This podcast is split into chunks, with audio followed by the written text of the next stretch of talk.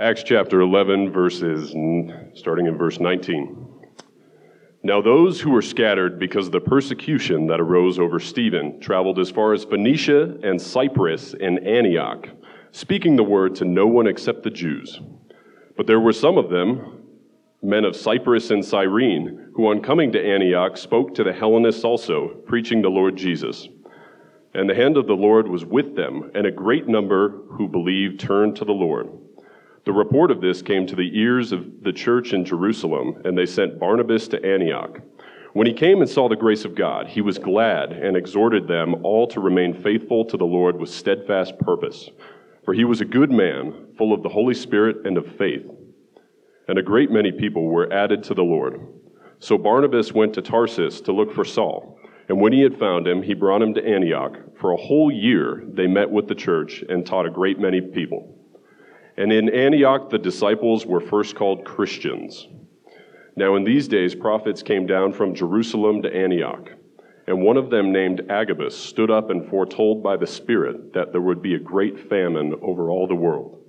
This took place in the days of Claudius. So the disciples determined, everyone according to his ability, to send relief to the brothers living in Judea. And they did so, sending it to the elders by the hand of Barnabas and Saul. God's word for God's people. Amen. Please pray with me. Father, we thank you for your word. Your word is a lamp unto our feet and a light unto our path. Lord, it guides and directs us. And Lord, from the beginning of the church in Antioch to the crossing. Lord, you have given us you have given us instruction on how to conduct ourselves in the household of God. Lord, your church, the crossing, we are the church of the living God. We are the pillar and the buttress of truth. And so may we be faithful to you and to your calling that you have given us in 2024 and and beyond. In Jesus' name we pray. Amen. You guys can go ahead and have a seat.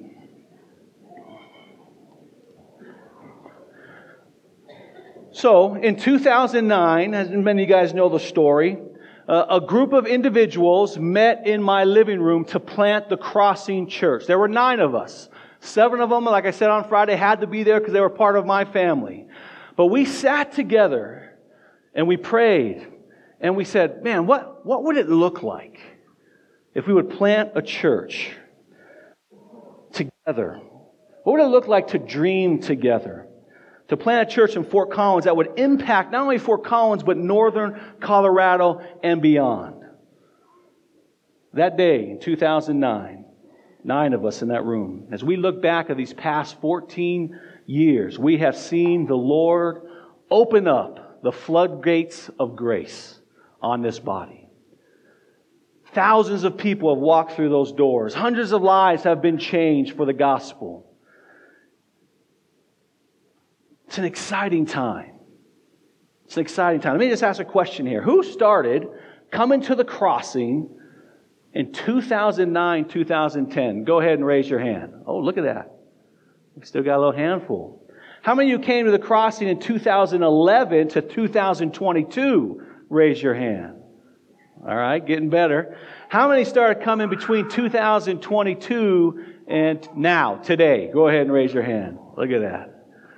I mean, this is a testimony of God's grace of what He's done over the years. And it's really a thumbnail sketch of the crossings roots and how we began. But where did the Christian church begin?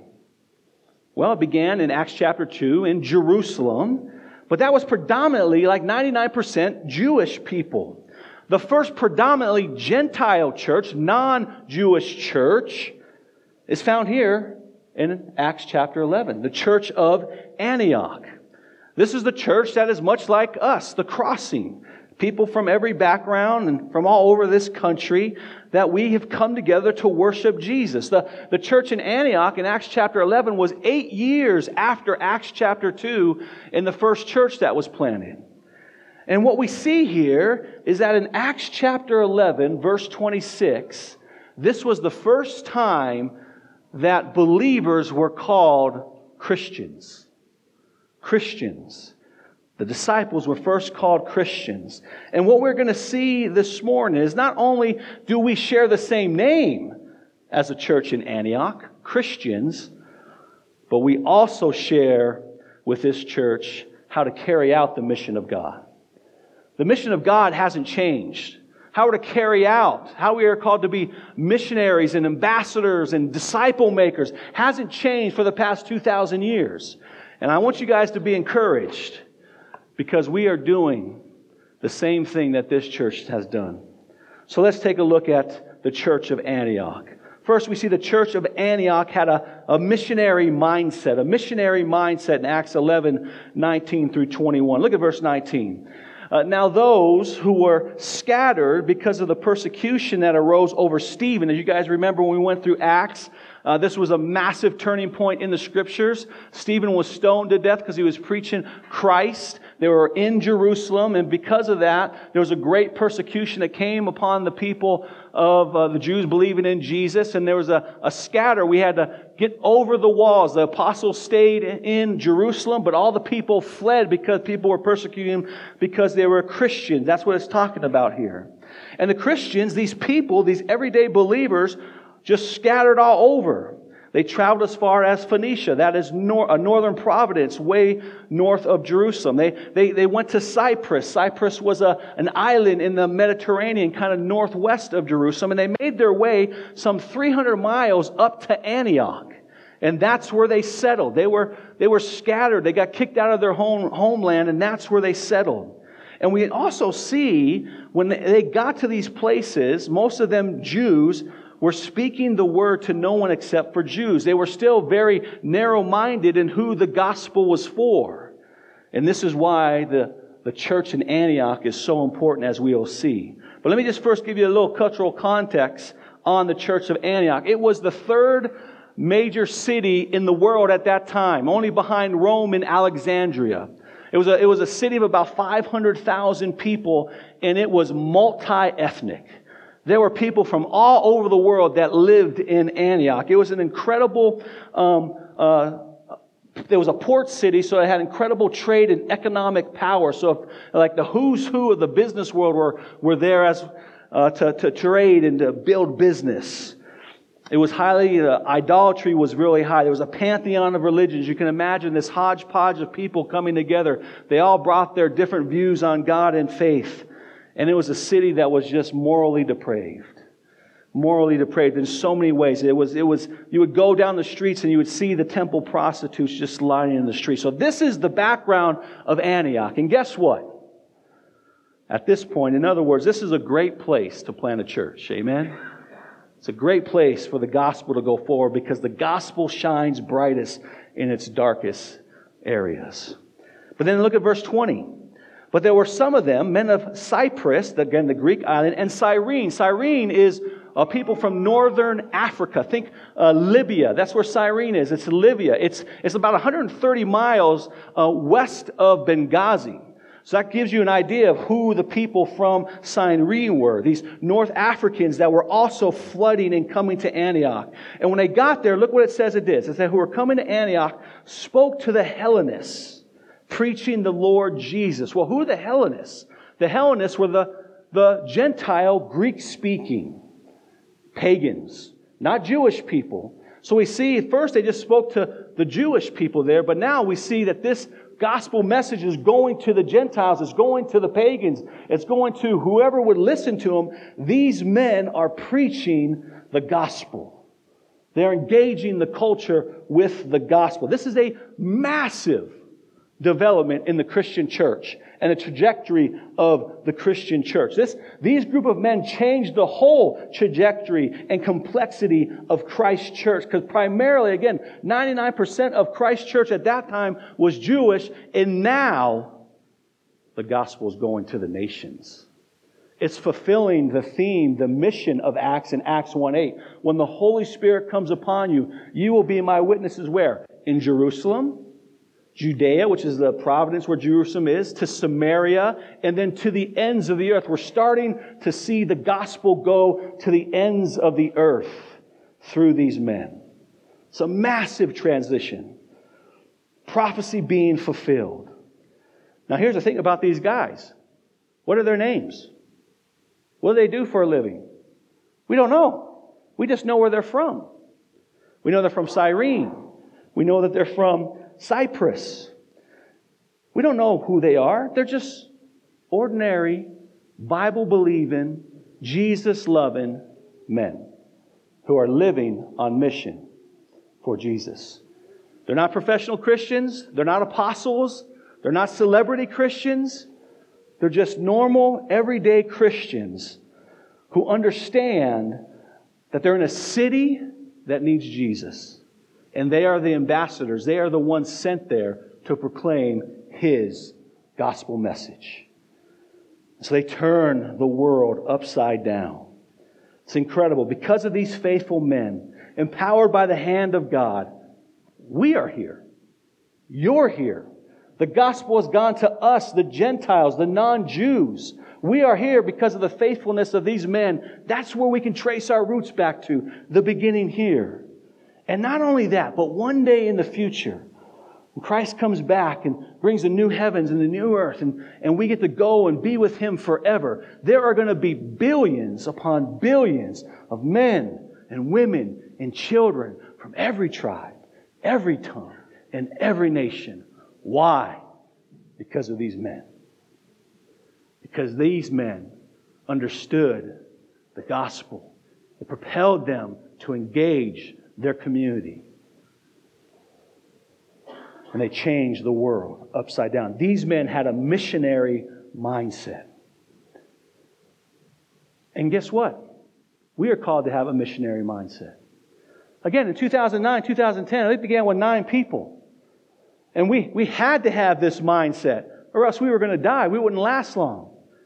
And this has been a theme. This, in fact, this is part of our, our mission statement, like you guys have already heard. It's to leave a legacy with those who don't know Jesus. That's been since the beginning, that we have a missionary mindset. Now, when, when you guys have and think of a missionary mindset, when we're calling you and me to be missionaries where we live, work, and play, sometimes you're thinking like, Aaron, aren't you getting your words mixed up? Because missionaries, those are the guys and gals that go overseas.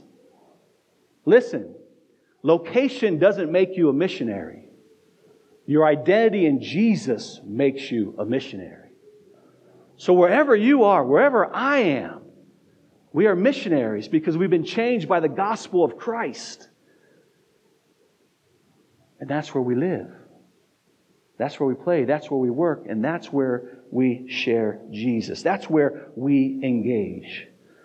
So I want you to continue to think about it. Look what the Lord has done over these last 14 years. Again, thousands of people have come because we've had people with a missionary mindset. What if every single one of us, and I know this is our desire, had this mindset when we go to our jobs tomorrow? When we go to our classrooms, our schools tomorrow? What, what, what if this is how we approached our friends and our family, first and foremost, those that don't know Jesus, with this missionary mindset that we understand that they need Jesus because He is the abundant life. That's where it is. And just like someone was on mission for us and shared the gospel with us and engaged us, now it's our turn to pass the baton. Again, these aren't celebrity Christians. They aren't the apostles. They're, they're, they're one beggar showing another beggar where to find bread. And the church just explodes. I, have said this a number of times that you guys will have more impact on the kingdom of God than I ever will. Uh, most of the time, I, I interact with guys that already know Jesus. You guys are out with those who don't know Jesus. And church, history, uh, ch- church historians kind of back me up. This is what one said. The primary change agent in the spread of the gospel and the spread of faith are the men and women who earn their livelihoods in some secular manner and share their life and faith there. That's you. That's you. I got to work to get around those that don't know Jesus. You work with them. You go to school with them. You live with them. So you, me, need to carry this missional mindset. Again, this is the foundation of the crossing, that, that, that relational value we have here, legacy. And as we do that, think what the Lord's going to do over this next year. If each one of us just reach one more individual for Christ, What is that going to do to this church? What's that going to do to this city? What it's going to do is, verse 21 and 24, we're going to see a great number who believe and turn to the Lord. And now they become partners in the gospel with us. We have seen this over the last 14 years at the crossing. We have seen many come to saving faith. And this past year in 2023, we had more people come to saving faith than the previous years. This is amazing. Now, how much more is the Lord going to do now through all of you as we take our mission seriously? As we start to, to, to sow those gospel seeds, the missional mindset where we live, work, and play. We need to keep it going here at the crossing. And the crossing, like Antioch, as we do this, we will continue to grow through you and me living as missionaries where we live, work, and play. Secondly, the church of Antioch had a discipleship mindset. Not only did they have a, a missionary mindset, for those that don't know Jesus, they had a discipleshiping mindset for those that do know Jesus. Look at verse 22. The reports get back to the apostles in Jerusalem about what is taking place. And the Jews and the Gentiles, right, hear the gospel. They're, they're being changed, in particular the Gentiles. It's spreading like wildfire. The church, the kind of the mother church in Jerusalem hears this. And so they're like, man, we got to verify this is good. So we're going to, we're going to send someone to confirm that this is a good deal. And notice, they don't send an apostle. They stay in Jerusalem. Who do they send? This guy named Barnabas. They send Barnabas to confirm what is taking place. Now, why Barnabas? Why do you, why, why do you not send an apostle? Why do you send Barnabas? Because Barnabas would have been the perfect fit to minister to these new individuals of the church of Antioch. As we know, Barnabas is one of the most highly regarded men in all the Bible. In fact, my personal opinion, outside of Jesus, Barnabas has the biggest heart for the people of God in all the Bible. We, we first are in, uh, introduced to him in Acts chapter 4, and it's an incredible characteristic of how Luke describes Barnabas. And I want you guys to read that at a time. But uh, first, his name is not, his real name is not Barnabas. His real name is Joseph. His nickname is Barnabas. Barnabas means son of encouragement. So, like, how do you get nicknames? I got, I got a lot of nicknames, you know, growing up. One of them wasn't son of encouragement, right? You guys have nicknames. Why, how, who, why people give you certain nicknames? Because they look at your life and they say, oh, they attribute an action like, oh, Aaron, you're like this, so you're this guy. And they give you that nickname. When people sat down with Barnabas, they went away encouraged. That's why they gave him Barnabas the name of son of encouragement, or Joseph the name Barnabas, the son of encouragement, because whenever you came in contact with him, you went away encouraged. Who loves Barnabases in your life? Go ahead and raise your hand. All of us. Man, I love to see some Barnabases come my way to encourage me. And others, not so much. You know what I'm saying? Luke also tells us that Look at verse 24. He was a good man. He was a good man. Why was he a good man? Because he was full of the Holy Spirit and faith. That's why he was a good man. He was full of the Holy Spirit and faith. That's why they sent Barnabas down. If you guys remember, when Saul, who is now Paul, became a Christian, he was terrorizing the Christian community. He was the one, again, started the persecution against Stephen, and everyone was afraid to go to Saul because they were afraid like he was just kind of tricking them. They go see him and they would kill him, but not Barnabas. Barnabas was the one that stepped up and started to meet and engage Saul. This is the right guy for the job at Antioch to confirm what is going on. And not only to confirm what is going on, but to stay there and train these new disciples and to, and to teach them the, the principles and the doctrines of God. There's a number of reasons to send him. One, because he's an encourager. Two, because he's filled with the Holy Spirit and faith. But also, three, he's from this region. He's from Cyprus, actually. So he's going to know the people there in Antioch. He might have some of his boys there. He's like, man, great, this might be a little homecoming. I'm going to get to go see so and so, and I'm going to get to share Jesus. And so he knows the culture. You see, the language, the customs, the music, the dress, the food, The cultural barriers would have been much different in Antioch than in Jerusalem.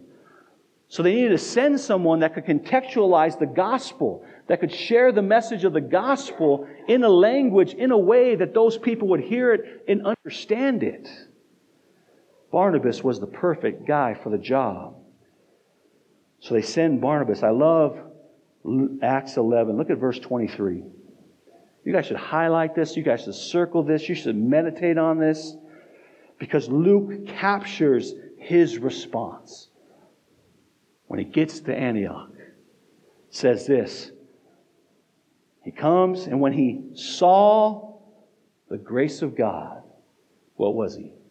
He was glad and exhorted them to remain faithful to the Lord, the steadfast purpose.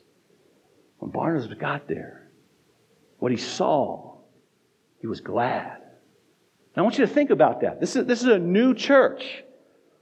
Not made up of Jews that have a history or a background in the Old Testament scriptures. This is a new church, ethnically diverse, coming from all different backgrounds, all different works of life, all different religions, all different beliefs, and yet they were all united by the gospel. Barnabas comes and sees, and he sees more than us all the good.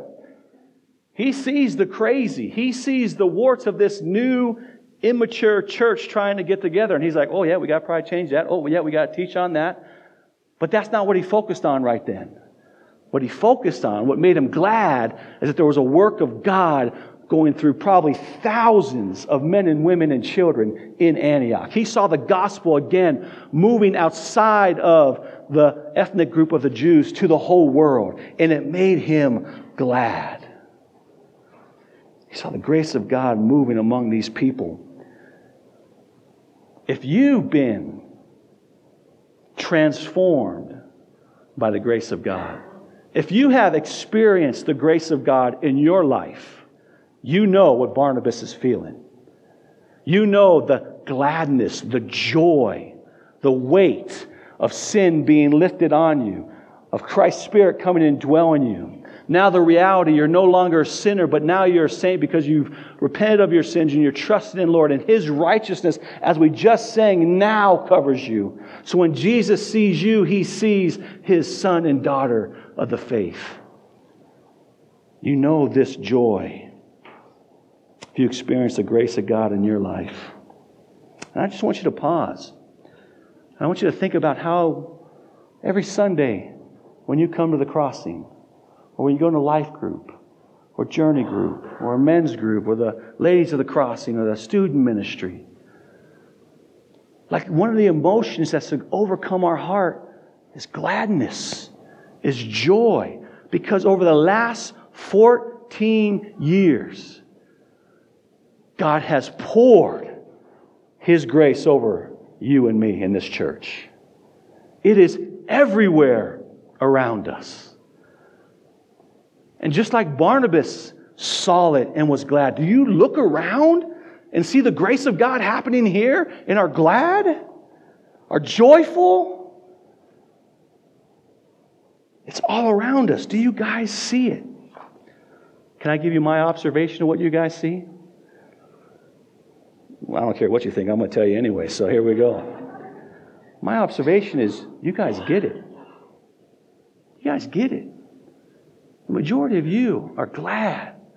You come here joyful, happy. You love to see one another. That's why so many people love to stay here, is because when they walk through these doors for the first time, they get overwhelmed with the love and the grace and the mercy and the joy and the gladness of you and what Christ has done for you. They feel that. It's tangible. They experience it. They walk through these doors and there's something different about you than what they feel out at work or wherever they live, work, and play. Why? Why are you guys glad? Why am I glad? Why can we sing with joy?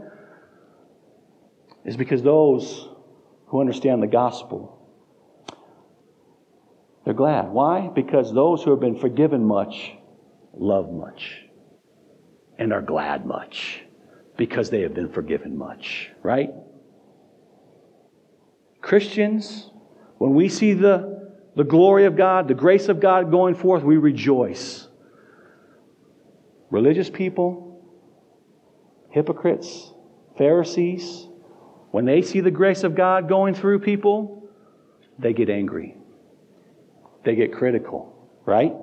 We're seeing this and going through Luke. We're in some very tough portions of Scripture of looking at the, the Pharisees and the scribes, and we see that, man, they're just nasty, angry, bitter people pointing out all of the flaws of everything. And Jesus is like, stop. I'm doing a work here. People are crossing over from death to life. Rejoice. Christians rejoice and are glad because we know we've been forgiven. Legalists and hypocrites when they see the grace of God, they get angry. So Barnabas is the right Joe, the right guy. He brings joy, he brings gladness, he brings encouragement, and, and creates this new gospel centered discipleship culture that he's beginning to create. And again, this is in our mission. We want to make disciples of Jesus Christ for the glory of God and the joy of his people. Well, Luke shows us more detail how Barnabas goes about this. Look at verse 25. So Barnabas went to Tarshish to look for Saul. Here we see Barnabas' humility. He looks at this, this, this, this project, this calling he has. He goes, I can't do it myself. So we see Barnabas' humility. He goes, I need a co-laborer. I need someone else that has a, some mass gifts of teaching and discipleship. So I'm going to go look for, for Paul, for Saul, to bring him along. And so he does. Why? Because what is central to planting a church and making disciples is mature men and women training others up in the Word of God. That's how the church grows. That's how the church matures. That's how the church gets discipled. When mature men and women open up the Bible together and proclaim the truths of God over one another. Listen, Studying God's Word by yourself as an individual, having quiet times, is awesome. And that's a spiritual discipline that we should all do.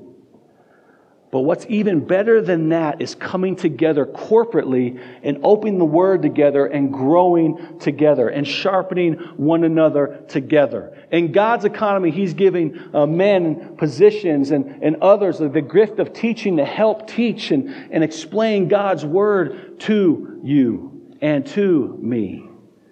And there's many other reasons why corporately is so good, but let me just give you one. We get to actually see life transform transformation happen right in front of us. Like if we're studying our Bible and then we go and we change, people don't know the reason why we're changing. But if we do that in community and we go over certain texts and certain characteristics where you're once bitter, but now you're, you're a joyful, happy man, well, what changed? Oh, you came in contact with the living God came in contact with his scriptures. They changed you. Think about Antioch right here and why Barnabas was so joyful. When they came, he would see like greedy businessmen just focused on building their own wealth, all of a sudden start to do business with character, with integrity, with the view of serving and helping others get along, not just themselves. How about the temple prostitute that would come to saving faith? Can you imagine that one? She had to be taught that she was no longer an instrument of man's lusts. Now she was an instrument of God's love. That her past didn't define her anymore. That her identity in Christ defined her. That's valuable as worthy. This is why we study God's Word together, so we can see our lives changed in a moment and also over the long haul. That's why the God's Word is central to everything we do here at the crossing, because God's Word is powerful enough to save and to sanctify. Psalm 19 says, The law of the Lord is perfect. What? Reviving the soul saving the soul, crossing the soul over from death to life. John 17 says, Sanctify him in truth. Thy word is truth. How we grow, how we become more like Christ as we get into God's word with one another. Barnabas understood that. That's why he brought Paul. Paul understood that. And he taught. And guess what? It worked. It worked. Look at verse 26 we see these pagans, these, these non religious, immoral individuals come to Jesus and start to exercise characteristics of godliness. And look what it says in verse 26. And in Antioch, the disciples were first called Christians. What? This is like a, a new beginning, almost like a new humanity. Back then, you could basically break people up into two categories Jews and Gentiles.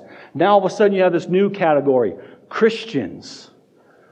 Because the gospel of God is strong enough to save, it also sanctifies and changes individuals' lives. And look at the language in verse 26. Look at the way it, and in Antioch, the disciples were first called Christians. They didn't get the name to themselves. The outsiders gave them this name. This is almost like a nickname. In fact, the word Christian is used three times in the Bible. Twice it's used by non believers identifying Christians. Only once in 1 Peter 4 is a Christian talking about being a Christian. So this is outsiders looking at your life and my life and being like, hey, something happened here. You've been changed. And we're going to call you Christian. Well, why are we going to call you Christian? Well, because what Barnabas and Paul talked to him about was Jesus Christ. Was Jesus Christ. This is what John Stott said.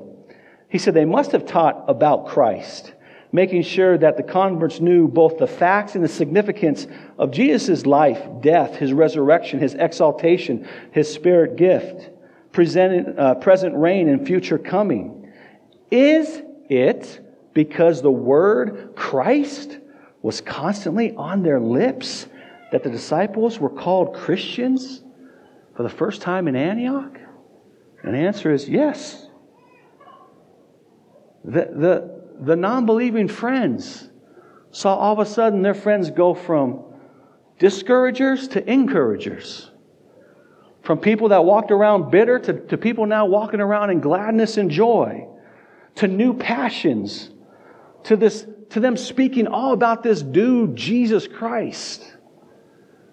Not only from their words, but it, they saw a change in their actions and their lives. They were overwhelmed with the love and grace of Jesus, and they said, Christian, you're a, you're a little Christ, is what it literally means. Think about those in your circles of influence. Is that how they would name you? Is that how they know you by? By your words and your actions? That they would see you and be like, Christian. You're a Christian, aren't you? Something different about you.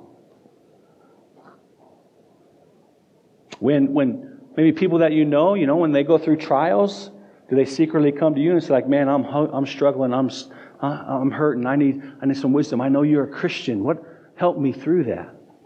We just experienced this with my daughter. Uh, she plays lacrosse in Jacksonville, and, and uh, we just had one of the parents, their, their uh, daughter hurt her ankle, and she texted us, Will you please pray and this girl doesn't know Jesus, but will you guys please pray for her ankle to get healed?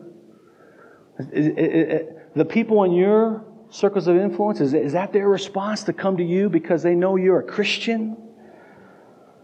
So, this discipleship mindset that was in Antioch is also here at the crossing and will continue to multiply through this. Thirdly, the church at Antioch had a generous mindset, a generous mindset. Look at verses 27 through 30. Uh, there's a worldwide famine that happens. They prophesied the Holy Spirit. It comes in verse 29. So the disciples determined that everyone, according to his ability, to send relief to the brothers living in Judea.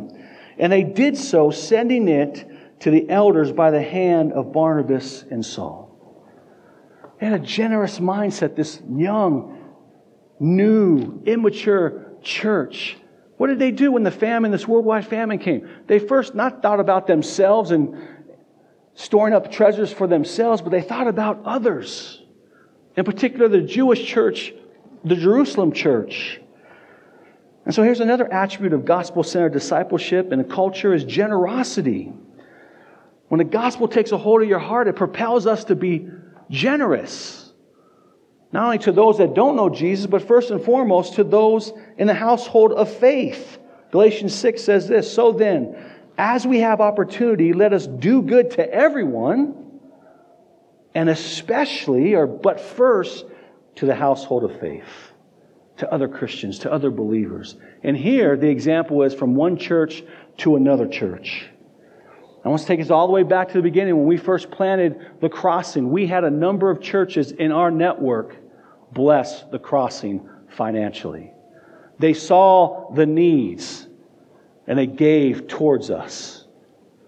And now we are on the opposite end. Now we are on the other end. Now we get to bless other churches, other church plants, those that, that need support financially in other ways. We get to come around them and bless them, and we get to do it generously. Um, uh, part of our budget is we, we give 5%, we give a lot of money, but we give 5% specifically to um, the network for church plants in and around the world in our network, Crossway Network. So, so let, me, let, me just, let me just let you know where your generosity is going right now. It's going to Redemption Greeley, church plant in Redemption Greeley, serving them. It's going to Skyline Church Plant in Denver, Colorado, helping and serving them. It's going to Wyoming and Sheridan Bible Church. It's going to Montana and to Mountain View Bozeman. And it's also going across the pond to the Czech Republic in Metro Church. Your generosity is blessing other churches that are making a difference in their cities. This is what the church does. This is what happens when you experience the grace of God. You become generous. I love what Corrie Ten Boom says. She correctly stated The measure of a life, after all, is not its duration, but its donation. This was a girl, this is a lady in concentration camps. That's the mindset she has. Not in duration, but what you can give away. How you can bless others with your time, your talent, and your treasure. Church to church, believer to believer, Christian to non Christian. In all those areas, we give. We've been doing that at the crossing. And the crossing, like Antioch, as we continue to bless others. We'll continue to bless others as we have this generous mindset. Fourth and finally, the church of Antioch had a Holy Spirit sending mindset. We didn't read this, but turn your Bibles to Acts chapter 13. Acts chapter 13, verses 1 through 3. We see this Holy Spirit sending mindset. We see in verse 1 this church is now led by a plurality and, uh, of men and diversity of men. Verse 2 and while they were worshiping the Lord and fasting, the Holy Spirit said, Set apart for me Barnabas and Saul for the work which I have called them to. Then, after fasting and praying, they laid their hands on them and sent them off, sent Barnabas and Saul off. Now, again, we can't underline, underscore enough how important in church history was the church in Antioch. This is definitely one of the peaks. One said this the, found, the founding of Antioch Church may be the most important moment in church planting history. Antioch would send missionaries throughout the world. Under the leadership, guidance of the Holy Spirit, the Antioch church became the first great sending church. What we're reading about here is the beginning of the church taking over the world. We exist in Fort Collins, Colorado, because the church of Antioch existed. And they took the mission of God seriously. Now, there's so much we could highlight here, but I just want to zoom in on this principle. Notice who they sent. They sent Barnabas and Saul. They sent their best. They sent the cream of the crop. They sent them out. And this has been a part of our culture since we began. We want to have be a kingdom minded church. We want to send out the best of the best, the cream of the crop. And by God's grace, He's allowed us to do that. Let me just give you some highlights of our history in us sending out our best and churches that we have planted. In our first year, you don't know this, but we actually planted a church because we wanted so much to be a church planting church. There's a guy that I served with that I helped disciple, a guy named Eric Lawyer. He was coming to the crossing. He was first uh, uh, with me in, in Crossway Greeley. And we trained him up, and we sent him and his wife Marcy and his family to New Jersey to plant a church on the Jersey shore. And they went out and they did that. It was, it was called Remedy, but now it's called Redeemer Fellowship of Toms River. That was in 2010. We sent our best. In 2013, we sent Gary McQuinn. Gary was one of the first pastors that I hired to help me plant the crossing. And, he, and we sent him down, I think it was around 2013, to pastor and lead Park Church in Denver. Gary and Jamie McQuinn, man, that was a massive loss. So gifted. In 2014, we sent the Holton family with 10 other families from the Crossing Church to plant a church called Choice City Church. In 2021, we sent Brandon Dupre, that's a name that you guys know, to go be a pastor at another church here in town. How many churches are kingdom minded to say, we're going to raise up our best and we're going to send them to another church in town? How many are going to do that? 2022, we sent Chad, uh, Chad Barlow and his family to Windsor Community Church, the pastor there. That one hurt big time. 2023, we sent Justin Kelm to go be a part of a church plant down in Denver at Skyline. Over the years, the crossing has sent its best, just like the Church of Antioch. Why? Because we don't want to just create our own little thing here. We want the gospel to spread. And we want people, right people in right spots. And so we send them out. So when the Spirit of God says, hey, raise these families up and send them, we raise these families up and send them. And it's hard, it's difficult. Many of us have relationships with, like, the, in particular, the Barlows and the Kellums, and man, that, it was bittersweet. But I love how one pastor sums it up. He said, These are gospel goodbyes. These are gospel goodbyes. Why are they gospel goodbyes? He says, Because we have all eternity to be together. And for a short time on this earth, we're going to be apart so that the kingdom of God can advance. Isn't that good? That's the perspective to have. These are gospel goodbyes. And here's the good news the Barlows and the Kellums, they're still in our network, so we still get to see them all the time. In fact, Chad is going to be emceeing our men's retreat in March. And Justin will be there, probably. But again, here's the point healthy churches don't just build their own kingdom. They want the other kingdom. They want the kingdom of God to spread. So they're they're open-handed with the best and the cream of the crop. You guys know that we almost planted a fourth church with the Eastons and their family. With them, they had two a couple options, but we almost send out our best just again, and that would have hurt. But we listened to what the Holy Spirit was saying to us and guiding and directing us, and the Holy Spirit said, "Not yet. we, we need to keep the Eastons here. Amen. Can I get an amen on that one? Amen. And their gift mix. So the Holy Spirit was moving. He says, we, we got some work to do here. Yeah, we could plant a church, you know, every five years, but we want to amp that up. We want to get this pipeline filled a little bit more with leaders to be, have more of a better plan to come apart. We think that the Eastons, Beck in particular, can help us with that. So we said, let's stay here and let's build this thing out. Let's create more of this pipeline, our invest group. Now we are training men and women now to go make a difference in the kingdom. And our desire, our goal in the next 10 years is to plant three churches. That would up.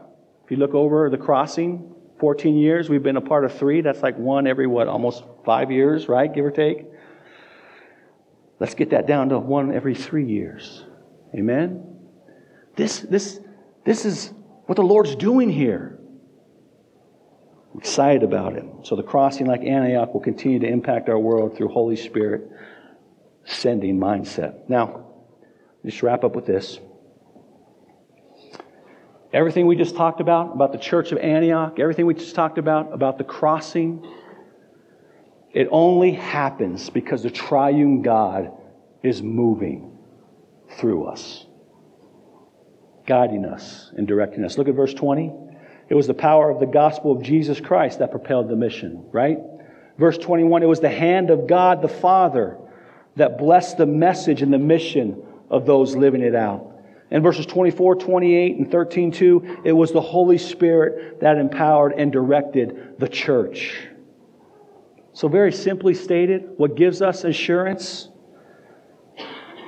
is this unless the Lord builds the house. Those who labor, labor in vain. That's where our hope is. That's where our boasting is. It's boasting in the Lord, carrying out His mission through you and through me. And this is why I'm so excited for 2024 coming up and beyond what the Lord is going to do through this church because the hand of God is on this church. Do you hear that? The hand of God is on this church. The gospel of God is being proclaimed, and it is saving people and sanctifying people. And finally, the Holy Spirit is the one who leads, guides, and directs this church. And that's where our hope is. That's where our excitement is. Not in our own effort and our own ability, but what He is going to do through this body. Amen. Let's pray. Father, we thank you for the church of Antioch. Lord, and we thank you that we don't have to go seek out what it looks like to be on mission for you. It's the same 2,000 years ago as it is today.